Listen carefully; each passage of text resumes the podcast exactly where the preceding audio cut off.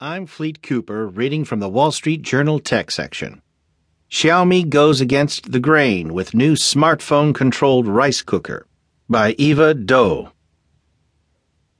Xiaomi Corp anticipates the jokes about its ever-broadening range of offerings, which includes offbeat items like power strips, segways, and now rice cookers. But the Chinese startup expects serious sales this year from these products. Xiaomi hopes that its ecosystem